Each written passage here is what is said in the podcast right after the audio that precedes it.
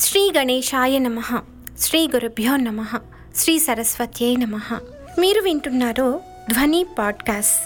నా పేరు వెల్లంకి శ్రీలక్ష్మి.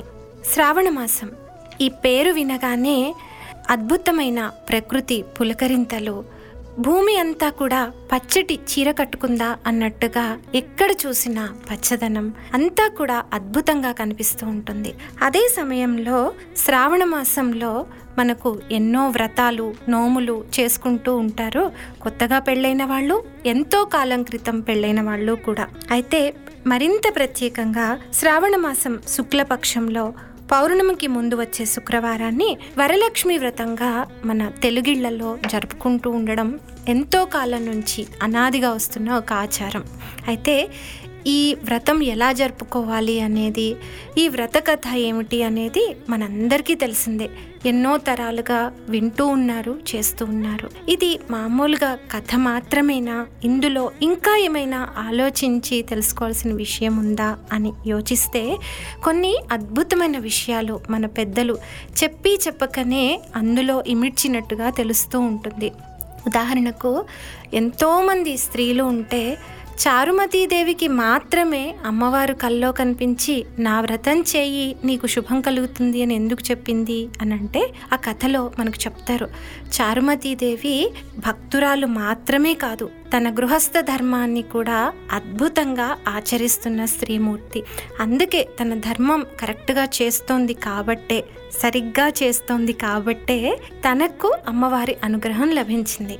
ఆ తరువాత అమ్మవారి అనుగ్రహం తనకు మాత్రమే దక్కాలి అని అనుకోకుండా అందరికీ చెప్పింది చారుమతి. ఇంకొక మంచి లక్షణం, మంచి ఏదైనా కూడా నలుగురితో పంచుకోవాలి అన్న ఆలోచన. ఆ తరువాత ఆమెను ప్రోత్సహించారు ఆమె అత్తగారి ఇంట్లో వాళ్ళంతా కూడా. మరొక అద్భుతమైన విషయం అంటే, ఏదైనా మంచి పని చేయాలి అనుకుంటే కుటుంబంలో అందరూ సహకరించి అందరూ కూడా చేయమని ప్రోత్సహిస్తే ఇంకా ఆ ఇంట్లో లక్ష్మీదేవి కొలువై ఉంటుంది కదా. చెప్పకనే చెబుతున్నారు, ఇలా ఉండాలి ఒక కుటుంబంలో వ్యక్తులంతా కూడా ఇలాంటి సహజీవనం చేయాలి అని చెప్పకనే చెబుతున్నారు. ఆ తరువాత చారుమతీదేవి మాట నమ్మి వ్రత విధానాన్ని చక్కగా ఆచరించిన అమ్మాయిలు అంతా కూడా ఆ తర్వాత అమ్మవారికి ప్రదక్షిణ చేస్తూ ఉంటే ఒక ప్రదక్షిణకు వాళ్లకు కాళ్లకు ఆభరణాలు వచ్చాయి అని చెప్తున్నారు. అంటే కాళ్లకు ఆభరణాలు వచ్చాయి అంటే ఈ రోజుల్లో ఎలా అన్వయించుకోవాలి దాన్ని? అనారోగ్యం పాలవ్వకుండా అర్ధాంతరంగా మోకాళ్ళ నొప్పులు, ఆ బాధలు ఈ బాధలతోటి ఆడపిల్లలు ఇబ్బంది పడుతూ జీవితంలో ముందుకు ఎదిగే అవకాశం పోగొట్టుకోకుండా చక్కటి ఆరోగ్యంతో ఉండేలా మంచి ఆరోగ్యాన్ని అమ్మవారు ప్రసాదిస్తుంది అని అన్వయించుకోవాలి. ఆ తర్వాత ఇంకొక ప్రదక్షిణ చేసినప్పుడు వారి చేతులకు అమూల్యమైన సువర్ణ ఆభరణాలు వచ్చాయి, బంగారు ఆభరణాలు వచ్చాయి అని కథ చెప్తూ ఉంది. అంటే ఏదైనా కూడా నా దగ్గర ఉంటే నేను ఇంకొకరికి దానం చేయగలుగుతాను, ఉన్నా కూడా కొంతమంది చేయరు. అలా కాకుండా నా దగ్గర ఉన్నది సంతోషంగా దాన్ని ఉంచుకోవడము, దాన్ని నలుగురితో పంచుకోవడము, అంటే పెట్టే గుణం కూడా అది అమ్మవారి కృపనే. అలాంటి కృప కలుగుతుంది ఇలాంటి వ్రతం చేస్తే, ఈ వరలక్ష్మి వ్రతం చేస్తే. పెట్టే పరిస్థితి ఉంటుంది, పెట్టగలిగిన స్తోమత ఉంటుంది, అది ఉన్నప్పుడు పెట్టే మనసు కూడా ఉంటుంది.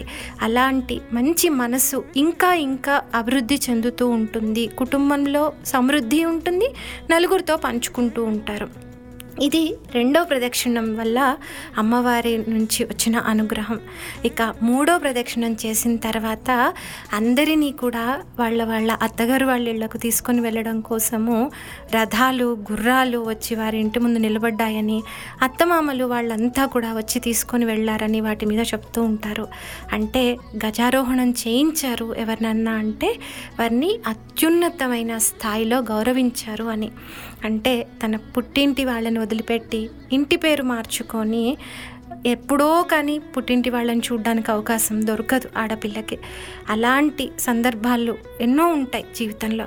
అయినా కూడా మనసు చిన్నబుచ్చుకోకుండా తన అత్తగారి ఇంటి వారినే ఆదరిస్తూ వారిలో ఒకరిగా కలిసిపోయిన కోడలి గొప్పదనాన్ని, ఆ అమ్మాయి ప్రేమని అర్థం చేసుకొని అత్తగారు వాళ్ళ తరపు వాళ్ళు అంతా కూడా చక్కగా గౌరవించారని, తన మాటకు విలువిస్తూ అద్భుతంగా తనను చూసుకున్నారు అని, మంచి కుటుంబంగా సహజీవనం చేశారు అని, అమ్మవారి కృప వల్ల తనకు ఇంకా ఆ వ్రతం చేసుకున్న అమ్మాయికి ఇంకా గౌరవ మర్యాదలు పెరిగాయి అని, ఇంకా ప్రేమాభిమానాలు ఎక్కువగా తన మీద అందరూ వర్షించేలా చేస్తుంది అమ్మవారి కృప అని మూడో ప్రదక్షిణం వల్ల వచ్చిన ఫలితంగా మనం దీన్ని అర్థం చేసుకోవాలి.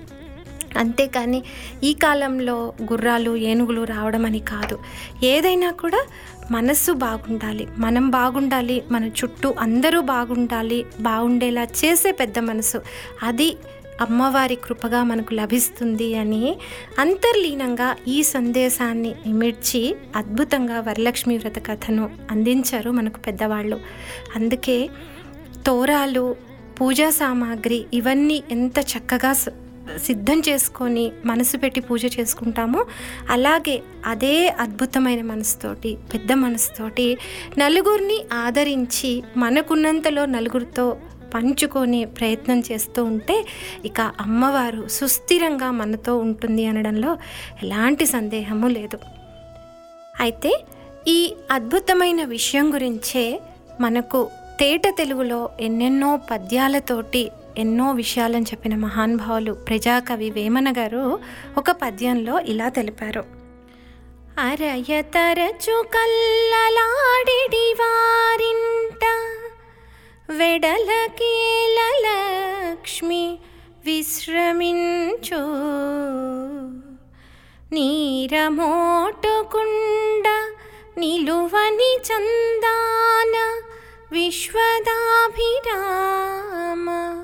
వినురవేమా విశ్వదాభిరామ వినురవేమా. ఏమంటున్నారో ఈ మహానుభావులు అంటే, చిన్న చిల్లు ఉన్నా సరే కుండలో మనకు తెలియకుండానే ఒక్కొక్క బొట్టు నీరు కారిపోతుంది.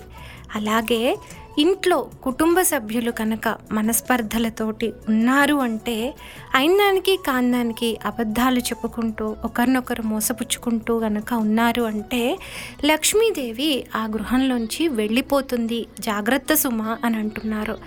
లక్ష్మి అంటే కేవలం డబ్బు మాత్రమే కాదు, మనం అమ్మవారిని అష్టలక్ష్మి రూపాల్లో కొలుస్తూ ఉంటాం. గృహలక్ష్మి, ధాన్యలక్ష్మి, సంతానలక్ష్మి, ధైర్యలక్ష్మి, వీరలక్ష్మి, విజయలక్ష్మి, విద్యాలక్ష్మి, ఇలా ఎన్నో రూపాల్లో. చక్కగా చదువుకోగలగడం విద్యాలక్ష్మి అయితే, కష్టం వచ్చినప్పుడు ధైర్యంగా నిలబడగలగడమే ధైర్యలక్ష్మి, అద్భుతమైన విజయం పొందినప్పుడు విజయలక్ష్మి. ఇలా మనము స్మరించుకున్నా స్మరించుకోకపోయినా లక్ష్మీ కటాక్షం కేవలం డబ్బు రూపంగానే కాదు, ఇన్ని రూపాల్లో చక్కని సంతానం రూపంలో సంతాన లక్ష్మిగా, ఆహారం కోసం సస్యలక్ష్మిగా, ఇలా ఎన్నో రూపాల్లో అమ్మవారి కటాక్షం మనకు లభిస్తూనే ఉంటుంది. కానీ మనం ఆ విషయాన్ని జ్ఞప్తిలో పెట్టుకోకుండా కుటుంబ సభ్యులు కలహాలతోటి ఇలా కాలం గడుపుతూ ఉన్నారు అంటే మాత్రం ఆ నీరు కనుక కారిపోయినట్టు, చిన్న చిల్లులోంచి తెలియకుండా నీరు కారిపోయినట్టు ఒక్కొక్క రూపంలో అమ్మవారు మనకు దూరం అయిపోతూ ఉంటుంది.